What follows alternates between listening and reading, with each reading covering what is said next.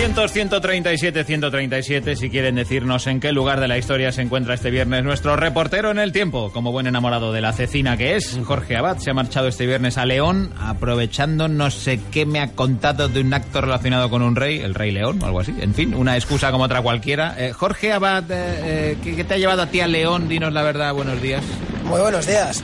Pues la cecina aún no la he probado, ¿eh? pero no, no descarto nada, porque dentro de un rato se va a celebrar en San Isidoro, en la residencia del rey, un fastuoso banquete donde a buen seguro no faltarán guisos de jabalí y de corzo y, y por supuesto un buen surtido de estos embutidos leoneses que ya en el medievo están igual de ricos que en vuestro siglo, o eso espero. ¿Qué Pero me está entrando?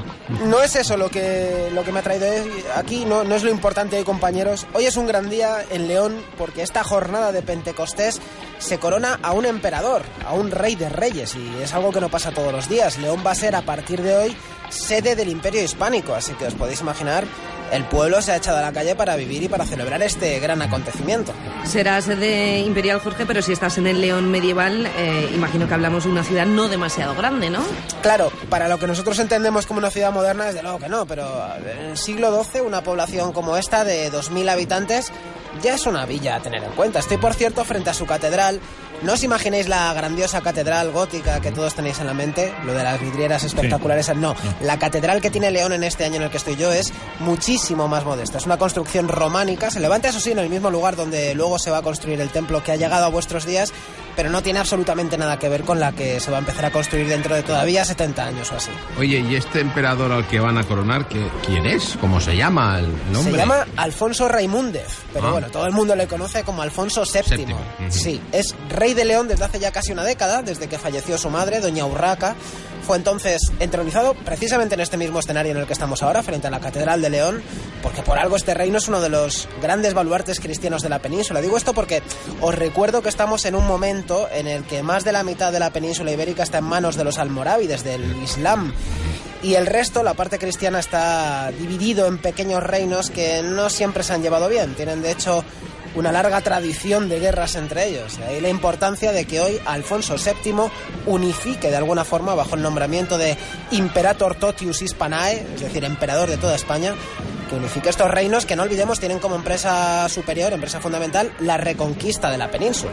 ¿Y cuáles son los reinos que van a rendir vasallaje al nuevo emperador? Porque está León y imagino que también Castilla. Sí, la, la casi recién nacida Castilla, que de hecho ya está integrada en el Reino de León, al igual que lo está Galicia y lo está Asturias. Tenemos también los reinos de Portugal, de Navarra, de Aragón, los condados catalanes, todos ellos y algunos condados franceses también van a quedar, como os decía, bajo la batuta del gran rey cristiano del momento, el emperador Alfonso VII, que recupera de esta forma un viejo anhelo, una tradición visigoda de imperio que ya encarnó su abuelo Alfonso VI, uno de los grandes monarcas cristianos en la lucha contra los andalusíes, eh, Alfonso VI que conquistó, por ejemplo, Madrid y Toledo. Pero decías antes que estos reinos cristianos no siempre han caminado de la mano. Intuyo quizá que se han zurrado entre ellos de lo lindo, ¿o qué? Sí, sí, se han zurrado a base de bien. Hay una tradición, una costumbre de pegarse entre hermanos, entre padres e hijos, hijastros, hermanastros, tíos y sobrinos, entre cuñados. Bueno, Ambientazo. la- la- las típicas discusiones de familia que se van enquistando, se van de las manos y acaban convirtiéndose en guerras. Bueno, pues eso eh, ha pasado en los últimos años por estas tierras cristianas,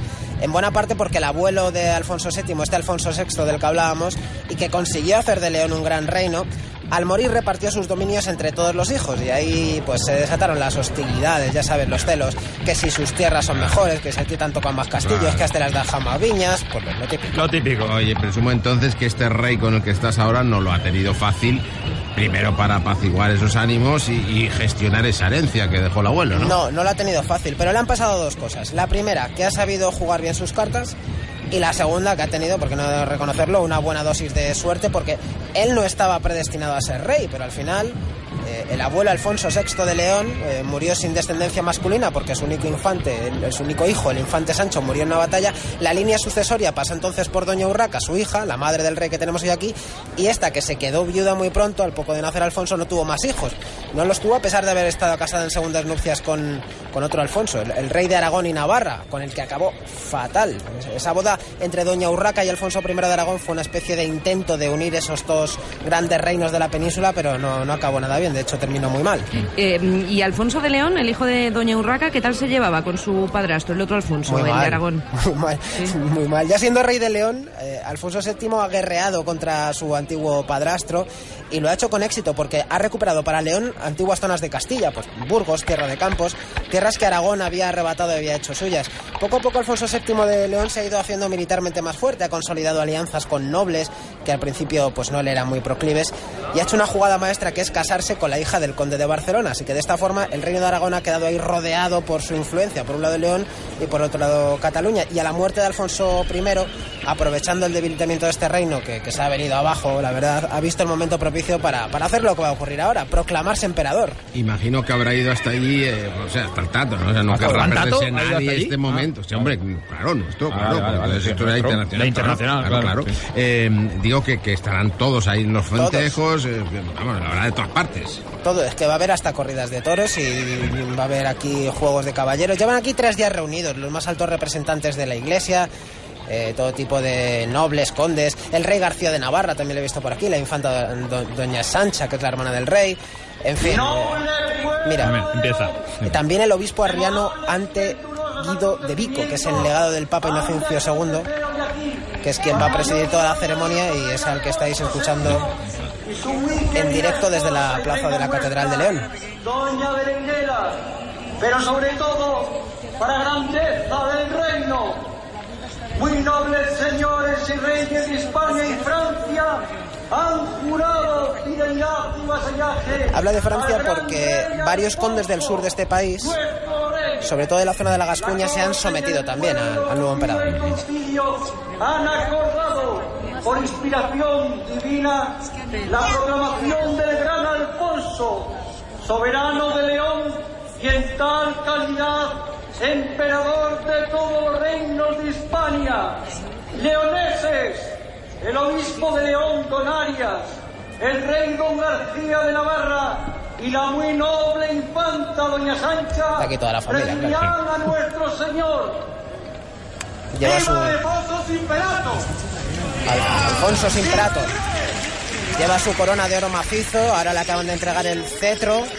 Y bueno, pues ahora la ceremonia va a seguir en el interior de la catedral. Si queréis, luego conectamos desde allí y, Vale, y os vale, cuento vale. cómo pero va la liturgia. Hoy, hoy no hay guerra ni nada, nadie va a tirar una bomba ni nada parecido. Hoy estás en una fiesta Eh, entonces. espero que no, y luego iremos al banquete, que va a haber allí todo tipo de viandas. Oye, qué exótico. Qué día más raro. Jorge Abad no Sí, está en ningún lío de estos Hombre. monumentales. Bueno, vamos a ver. ¿En qué día de la historia está Jorge Abad 900-137-137? José Luis de Barcelona. Buenos días, José Luis. Va, buenos días.